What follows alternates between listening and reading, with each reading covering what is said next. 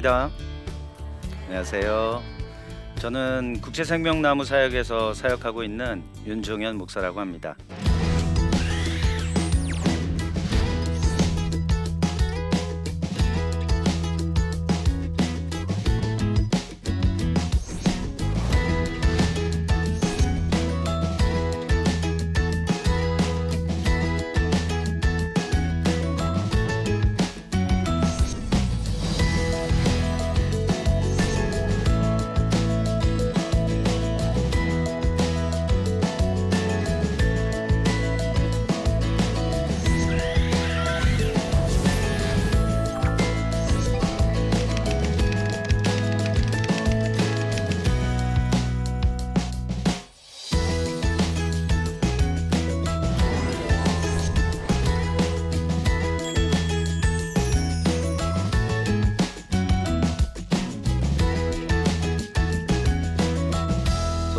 여러분과 함께 마음 살리기 회복의 ABC라고 하는 주제를 가지고 말씀을 좀 같이 나누는 그런 시간이 되시면 좋겠습니다.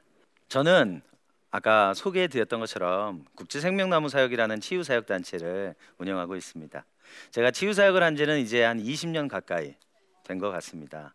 저는 호주에서 유학을 했었는데 한국에 들어왔어요. 한국에 들어와서 치유 세미나를 하려고 하니까 많은 분들이 그런 얘기했어요. 치유는 은사가 있는 사람들이 해야 된다. 보통 사람들 아무나 하는 게 아니야. 그렇게 얘기했어요. 근데 저는 치유의 능력 없고요. 치유의 은사 없어요. 단순하게 하나님이 저를 치유해 주셨어요. 그래서 제가 믿는 것은 누구나다. 누구나다 하나님 앞에서 치유와 회복을 경험할 수 있다는 걸 믿게 됐어요. 그래서 사람들을 가르치기 시작했어요. 근데 제가 처음에 치유 사역을 하게 되어진 계기는 아까 말씀드렸던 것처럼 제 자신의 치유였습니다. 근데 저는 어떤 문제가 있냐면 화장실 가는데 문제가 있어요.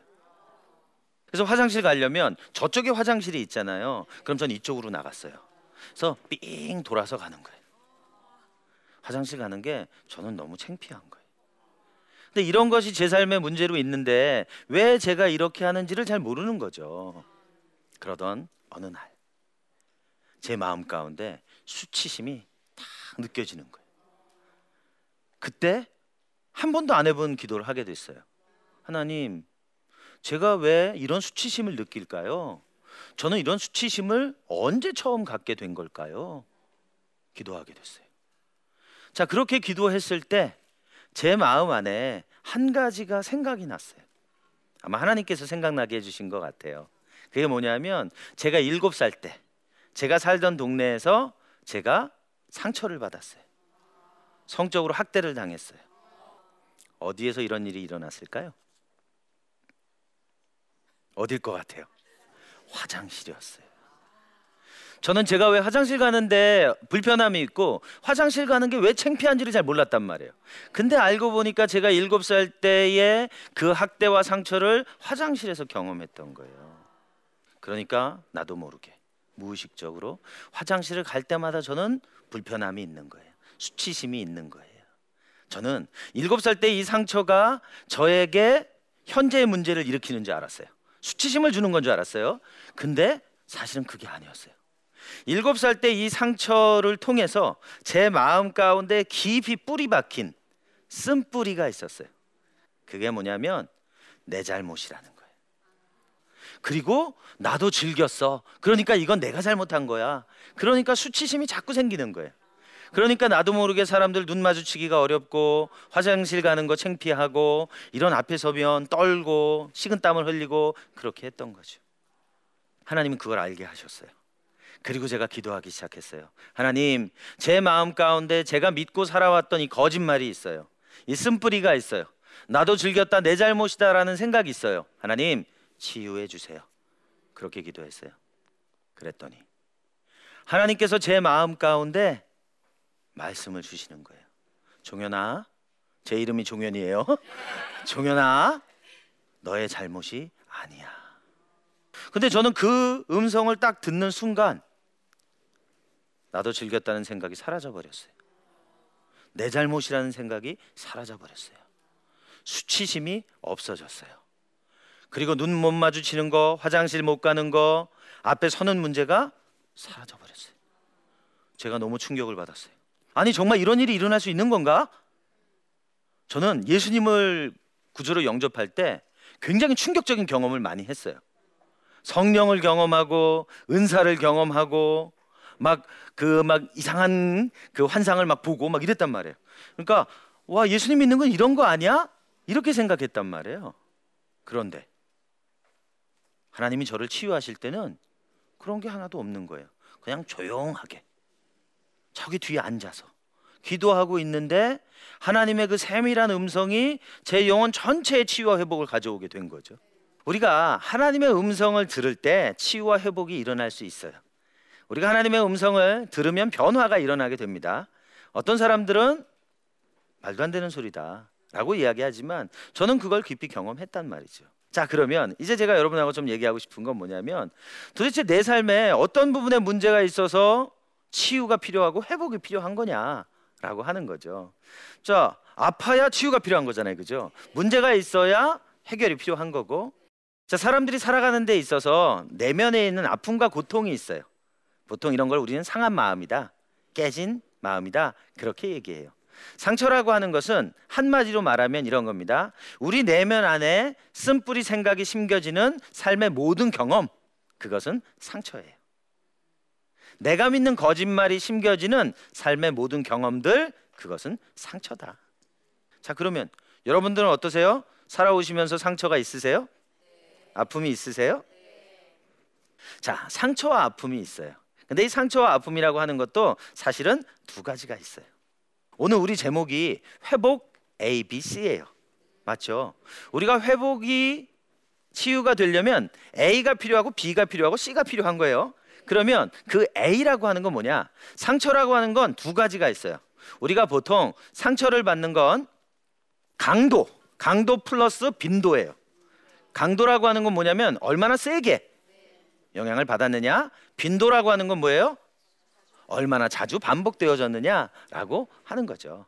자, 그래서 이 두 가지를 개념을 놓고 볼 때 우리는 이것을 A형 상처와 B형 상처다 이렇게 얘기해요. O형, AB형, RH-형 이런 건 없어요. 자, A형하고 B형만 있는 거예요. 자, 그러면 이 A형의 상처라고 하는 게 뭐냐? 우리의 삶에 마땅히 있어서 있어야 하는 정서적인 안정감을 주는 것들이 결핍됐다는 거예요. 이해되시죠? 그래서 우리가 받아서 그것이 우리에게 충분히 채워져야 되는 건데 이것이 잘 채워지지 않은 거예요. 예를 들면 이런 게 뭐냐면 우리가 이제 어렸을 때부터 자라면서 우리에게 필요한 건 뭐냐면 격려와 칭찬과 위로와 그런 거죠. 나는 내 자신에 대해서 어떻게 배우냐 하면요. 엄마 아빠의 표정, 엄마 아빠가 나에게 했던 말, 엄마 아빠가 나를 어떤 식으로 대해줬는가 그거에 따라서 아 내가 괜찮은 사람인가? 아 나는 별로인가? 그런 생각을 갖게 된단 말이죠. 그래서 우리가 격려와 칭찬이라고 하는 게 우리의 삶에 있게 될 때 또 어떤 것이 있어야 될까요? 함께 시간을 보내야 돼.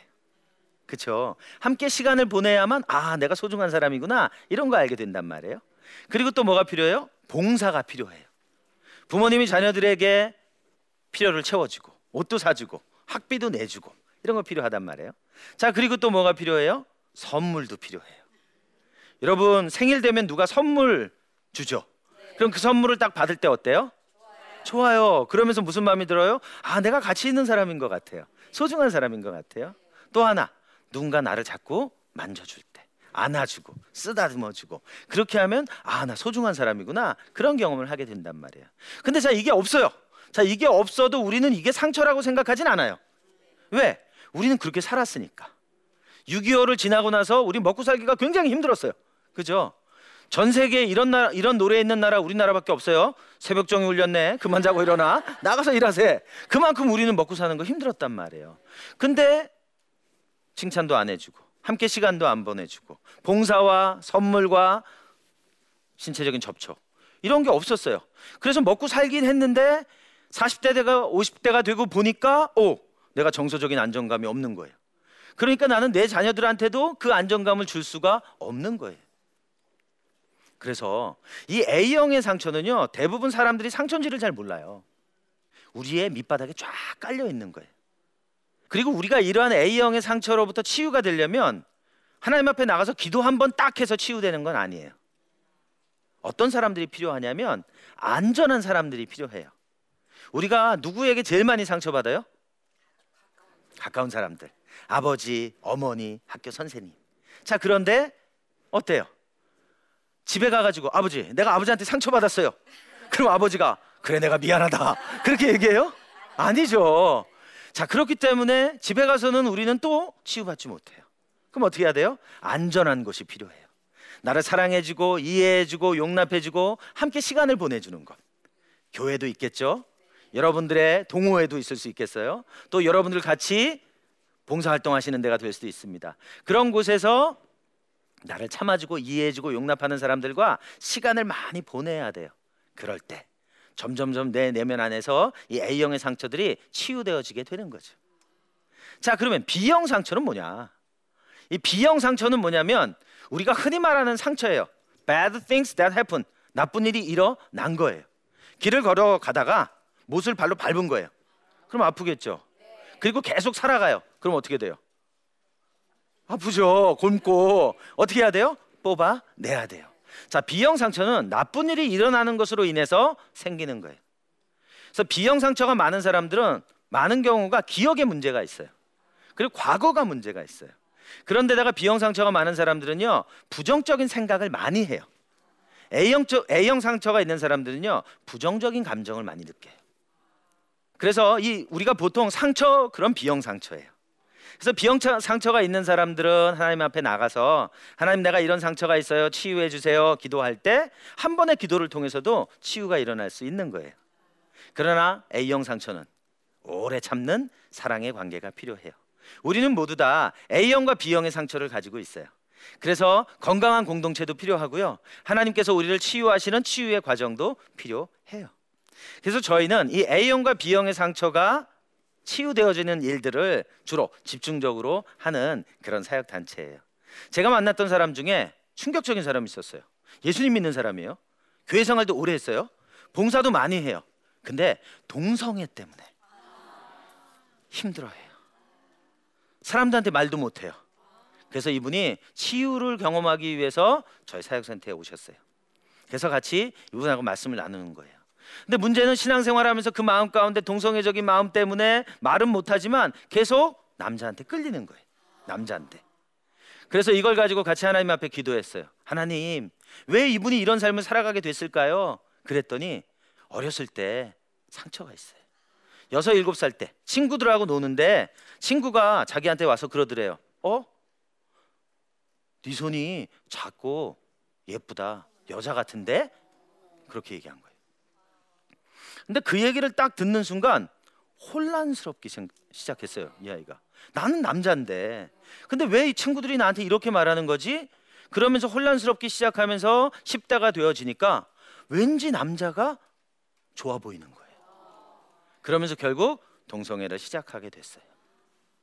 자, 그래서 기도하게 됐어요. 하나님, 이 이분이 어렸을 때 친구하고 이야기하는 것 가운데서 친구가 했던 그 말 때문에 그 마음 가운데 동성애를 시작하게 됐어요. 하나님 치유해 주세요. 그렇게 기도하는 거예요. 자, 그렇게 기도했을 때 어떤 일이 일어난 줄 아세요? 알고 싶지 않으세요? 알고 싶으시죠? 그분에게 하나님께서 그림을 보여주시는 거예요. 어떤 그림을 보여주시냐면 예수님께서 그 어린아이에게 찾아오시는 거예요. 그리고 손을 싹 내미시는 거예요. 그러면서 뭐라고 말씀하시냐면 내 손도 작고 예쁘단다. 근데 그 음성을 딱 듣는 순간 그 마음 가운데 있었던 동성애의 이 시스템이 다 깨져 버렸어요. 아, 내가 이 손이 자꾸 예쁘다는 건 여자여야 되는구나 이런 생각했던 사람이 와 그런 게 아니구나 그런 것을 내면 안에서 변화가 일어나면서 동성애에 대한 욕구 자체가 사라지게 됐어요. 그러니까 어떻게 해요? 이제 건강한 그리스도인의 삶을 살아갈 수 있게 되어진 거예요. 하나님께서 우리를 치유하시는 그 치유는 때로는 한순간의 기도만으로도 동성애 치유가 일어나게 하시더라라고 하는 거죠. 우리가 자주 가지고 있는 어려움 중에 하나는 뭐가 있냐면 두려움이에요. 여러분 혹시 어떠세요? 밤이 두려우신 분들 있으세요? 제가 만났던 어떤 분이요. 밤에 집 밖에 못 나가요. 그리고 방에 불을 못 끄세요. 불을 끄면 내가 죽을 것 같아요. 불을 끄면 악한 영향력, 귀신의 공격을 받을 것 같아요. 그래서 이분은 이제 50대인데 저녁마다 집에서 불도 못 끄고 일단 전기세 많이 나오겠죠. 이제 그런 상황인 거예요. 그래서 그분과 같이 이제 기도를 하게 됐어요. 근데 알고 보니까 어렸을 때 어떤 일이 있었냐면 12살 때 저녁에 이제 친구를 만나고 집에 가는데 집에 가는데 그 마을 중간에 우물이 하나가 있어요. 근데 그 우물에는 전설이 있어요. 무슨 전설이 있어요? 처녀가 빠져 죽었어. 아, 왜 그렇게 자꾸 처녀는 우물물에 빠져 죽나 몰라. 그죠? 그래서 이제 거기를 지나가는데 마음가운데 두려운 거예요. 귀신이 자기를 이렇게 끌어당기는 것 같은 거예요. 그래 너무 무서운데 이제 그걸 지나서 집으로 간 거죠. 자, 근데 그때부터 밤마다 밖에 나갈 수가 없는 거예요. 너무너무 무섭고 두려운 거죠. 그렇게 40여 년이 지났어요. 어느 날 저랑 같이 만나서 이제 기도하면서 그 사실을 알게 된 거죠. 그리고 하나님께 기도하기 시작했어요. 하나님, 제가 12살 때 경험했던 이 고통. 근데 그 고통을 통해서 제 마음 가운데는 쓴뿌리가 심겨졌어요. 나 죽을 것 같아. 귀신이 날 공격할 것 같아. 그런 두려움이 심겨졌어요. 하나님, 내 생각을 바꿔 주세요. 그렇게 기도했어요. 자, 그렇게 기도했더니 어떻게 되었는가? 하나님께서 그 아이에게 다 지나갔어. 그렇게 말씀하시더라는 거예요. 근데 그 음성을 들었는데 두려움이 싹 녹아버리더라는 거예요. 그리고 그 다음 날부터 불 끄고 잤대요. 그리고 그 다음 날부터 밤에 밖에 나가는 게 아무런 두려움이 없는 거예요. 우리의 삶 안에 두려움이 성경에 보니까 온전한 사랑이 두려움을 내어 쫓는다 그랬단 말이에요. 거꾸로 말하면 우리 안에 두려움이 있으면 사랑이 우리 안에 거하지 못한다는 거예요. 그래서 우리의 삶에는 다양한 형태의 두려움이 있어요. 어떤 분들은 바퀴벌레 두려워하는 분도 있어요. 어떤 분들은 엘리베이터를 혼자 타는 거 두려워하는 분들도 있어요. 또 어떤 분들은 고소공포증이 있는 분도 있어요. 어떤 분들은 광장공포증이 있는 분들도 있어요. 자, 이러한 두려움과 이러한 공포의 뿌리에는 내가 믿는 거짓말이 있단 말이에요. 하나님께서 그 거짓말을 진리로 바꿔 주시면 우리는 자유케 되어지는 것입니다. 제가 만났던 또 한 분은 이분은 우울증을 겪고 있어요. 그리고 우울증을 겪으면서 거식과 폭식의 문제를 가지고 있어요. 병원에도 오래 다녔고요. 근데 해결이 안 되는 거예요. 그래서 어느 날 그 자매님을 만나서 상담을 하면서 기도를 하게 됐어요. 근데 이분 안에는 깊은 무력감이 있어요. 도대체 이 무력감이 어디서 온 것인가? 같이 기도하기 시작했어요. 근데 보니까 아버지가 어렸을 때 알코올 중독자였어요. 근데 집에 술만 먹고 집에 오면 패는 거예요. 가족을. 동생을 패고 자신을 패고 엄마를 패고. 그날도 엄마와 동생은 셋이 같이 밥을 먹고 있었죠. 밥을 먹고 있다가 갑자기 아버지가 술 먹고 집에 들이닥친 거예요. 도망갔어요. 도망가서 이 자매는 벽장에 숨었어요. 근데 동생하고 엄마는 붙잡혔어요. 아빠한테. 그리고 아빠한테 맞기 시작하는 거예요. 비명 소리가 들리는 거예요. 그 벽장 안에 숨어서 그 어린아이는 무슨 생각을 했냐면 내가 엄마를 도와줘야 되는데 내가 내 동생을 좀 보호해 줘야 되는데 그런 생각하게 됐어요. 근데 보호할 수 있을까요? 없을까요? 도와줄 수 있을까요? 없을까요? 없어요. 그 일을 계기로 삶이 무력해지기 시작했어요. 어른이 되어지고 나서 이제 나는 아빠로부터 더 이상 맞지 않아도 돼요. 문제가 생기면 그 문제를 피하면 돼요. 고통을 피하면 돼요. 그렇죠. 그런데 여전히 나는 무력한 거예요. 그래서 이것을 가지고 같이 기도하기 시작했어요. 하나님, 이분 이 어린 아이 마음 가운데 벽장에 숨어서 고통하고 있는 이 아이 마음에 무력감을 가지고 살아가는 이 아이를 하나님 치유해 주세요. 그렇게 기도했어요. 자, 그렇게 기도할 때 이분은 들리지도 않고 보이지도 않고 아무것도 없었어요. 그런데 마음이 평안해지기 시작했어요. 더 이상 무력해지지가 않는 거예요. 그 경험을 통해서 이분은 거식과 폭식의 문제도 다룰 수 있게 됐어요. 그래서 이것으로부터 자유케 되어지고 지금은 결혼해서 행복하게 살고 있어요. 너무 감사하죠. 자, 우리의 삶에 치유와 회복이라고 하는 것은 다양한 형태로 일어납니다. 하나님께서 우리를 치유하실 때는요, 가장 일반적인 거 하나님의 말씀을 들려주시는 거예요. 성경 말씀을 들려주시기도 하고 또는 그분의 성령의 말씀을 들려주시기도 해요. 그렇죠? 그래서 그 말씀을 들을 때 오 치유가 일어나요. 그렇죠? 성경이 그러시잖아요. 진리를 알지니 진리가 너희를 자유케 할 것이다. 그 다음에는 기도할 때 보니까 그림을 보여주시는 경우가 있어요. 그죠? 근데 그 그림을 보는 순간 내 마음에 싹 쓴뿌리가 사라지고 두려움과 분노와 수치심이 사라지는 걸 경험하기도 해요. 또 어떤 경우에는요, 내적인 평안함. 가장 일반적인 거예요. 보이지도 않고 들리지도 않고 아무것도 없어요. 근데 내적인 평안이 싹 오는 거예요. 그 다음에 치유의 임재가 느껴지는 거예요. 여러분 그런 경험 해 보신 적 있으세요? 하나님 앞에 예배 드릴 때 임재가 다 느껴지는 거죠. 그리고 내 내면 안에 변화가 일어나요. 전에는 내 상처를 생각만 하면 고통이 되고 아픔이 되고 지치고 했는데 지금은 그 상처를 다시 바라봐도 아무런 고통이 없어요. 그래서 상처는 치유되면 없어지는 게 아니라 더 이상 내 삶에 아무런 영향력이 없게 되는 거예요. 하나님께서 우리에게 말씀하시는 것 이런 말씀 주세요. 요한복음 6장 63절에 말씀하시기를 내가 너희에게 이른 말이 영이고 생명이다.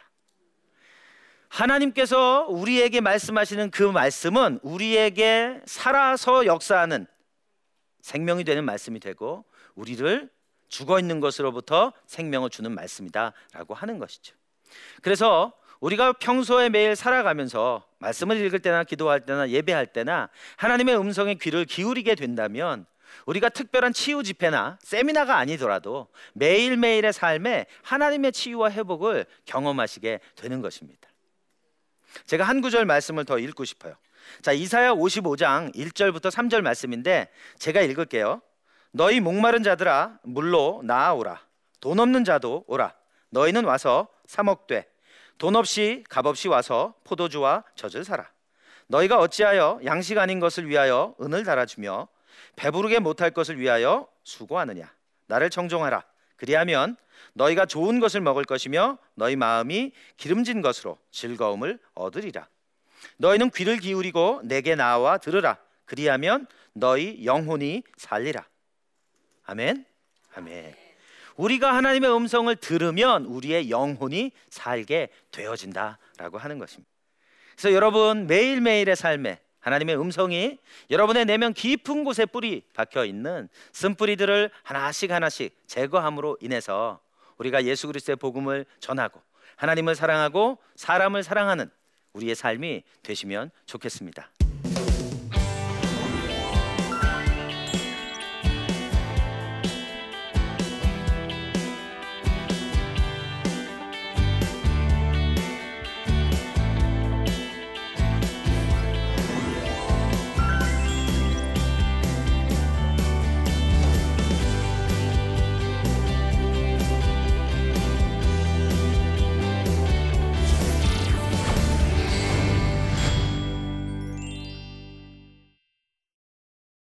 자, 그러면 여러분들이 이제 강연 들으시면서 마음에 여러 가지 질문이 생기셨단 말이에요. 그죠?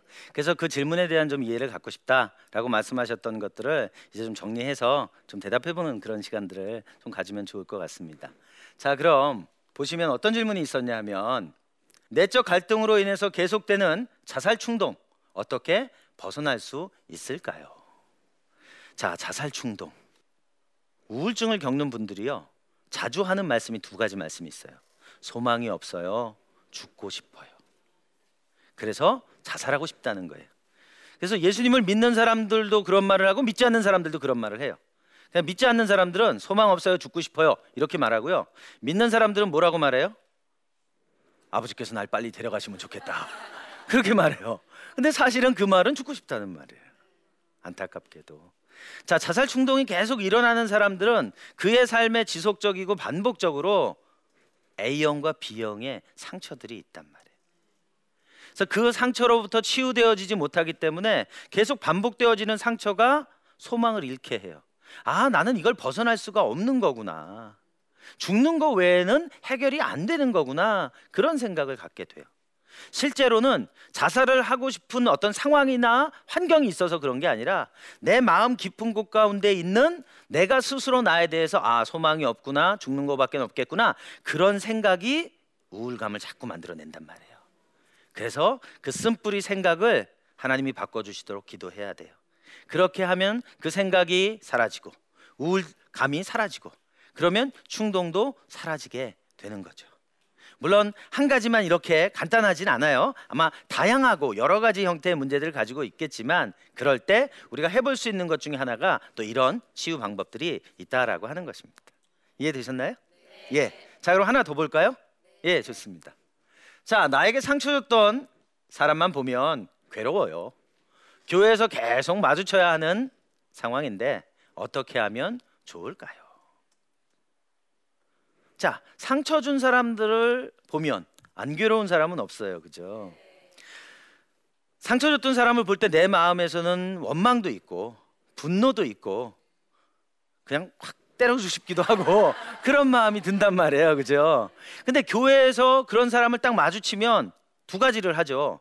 그 사람에게 심하게 대하든지 아니면 피하든지. 근데 이 두 가지 방법 다 해결 방법은 아니에요. 왜 그래요? 상처받은 건 내 잘못 아니에요. 맞죠? 근데 그 상처를 가지고 원망하고 미워하고 판단하고 정죄하면서 사는 거 그건 누구 잘못이에요? 그건 내 잘못이에요. 그래서 상처 줬던 사람을 보게 된다면 먼저는 혹시 아 내가 이 사람에 대해서 여전히 계속 쓴 마음을 갖고 있는 건 아닌가? 내가 혹시 용서해야 될 건 아닌가? 내가 혹시 내 마음에서 풀어져야 내가 좀 자유케 되진 않을까? 그렇게 먼저 생각해 보시는 게 좋을 것 같아요. 우리 이제 기도할 때 이런 기도 하잖아요. 주님, 내가 여기 싸우니 죄를 바꿔 주시옵소서. 근데 이런 거 한단 말이에요. 그러니까 그렇게 하는 걸 통해서는 변화가 일어나질 않아요. 변화는 나로부터, 나로부터. 세상은 안 변할 수 있어요. 그런데 내가 변하면 된단 말이에요. 그래서 상처 줬던 사람이 계속 나에게 상처를 주게 하면 안 되겠지만 예, 그 사람을 보면서 내가 할 수 있는 제일 좋은 방법은 예수님의 사랑으로 용서해 주는 거예요. 그렇게 하게 될 때 내가 자유해져요. 자, 그러면서 오늘 우리 제목이 마음 살리기 회복의 ABC였단 말이에요. 근데 제가 A하고 B는 설명을 드렸죠. A형 상처, B형 상처. 근데 C는 뭐였냐면 크라이스트였어요. 예수 그리스도. A형과 B형의 상처의 회복은 예수 그리스도에게 있다. 그래서 여러분의 삶이 날마다 하나님과 동행하고 예수님을 사랑하고 하나님을 사랑하고 그런 삶이 되시는 여러분의 삶이 되시면 좋겠습니다. 고맙습니다.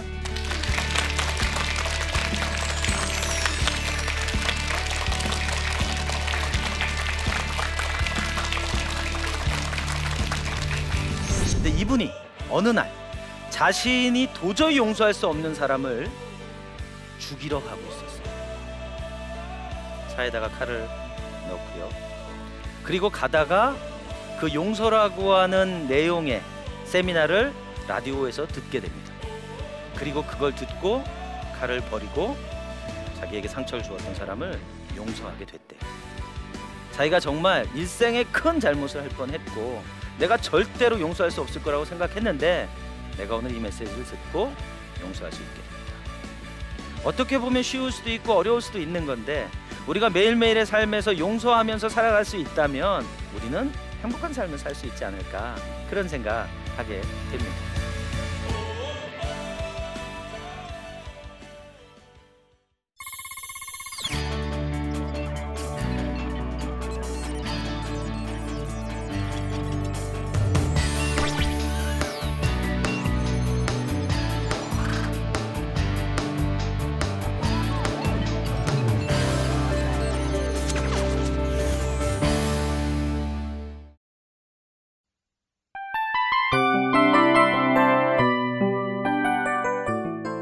이 프로그램은 청취자 여러분의 소중한 후원으로 제작됩니다.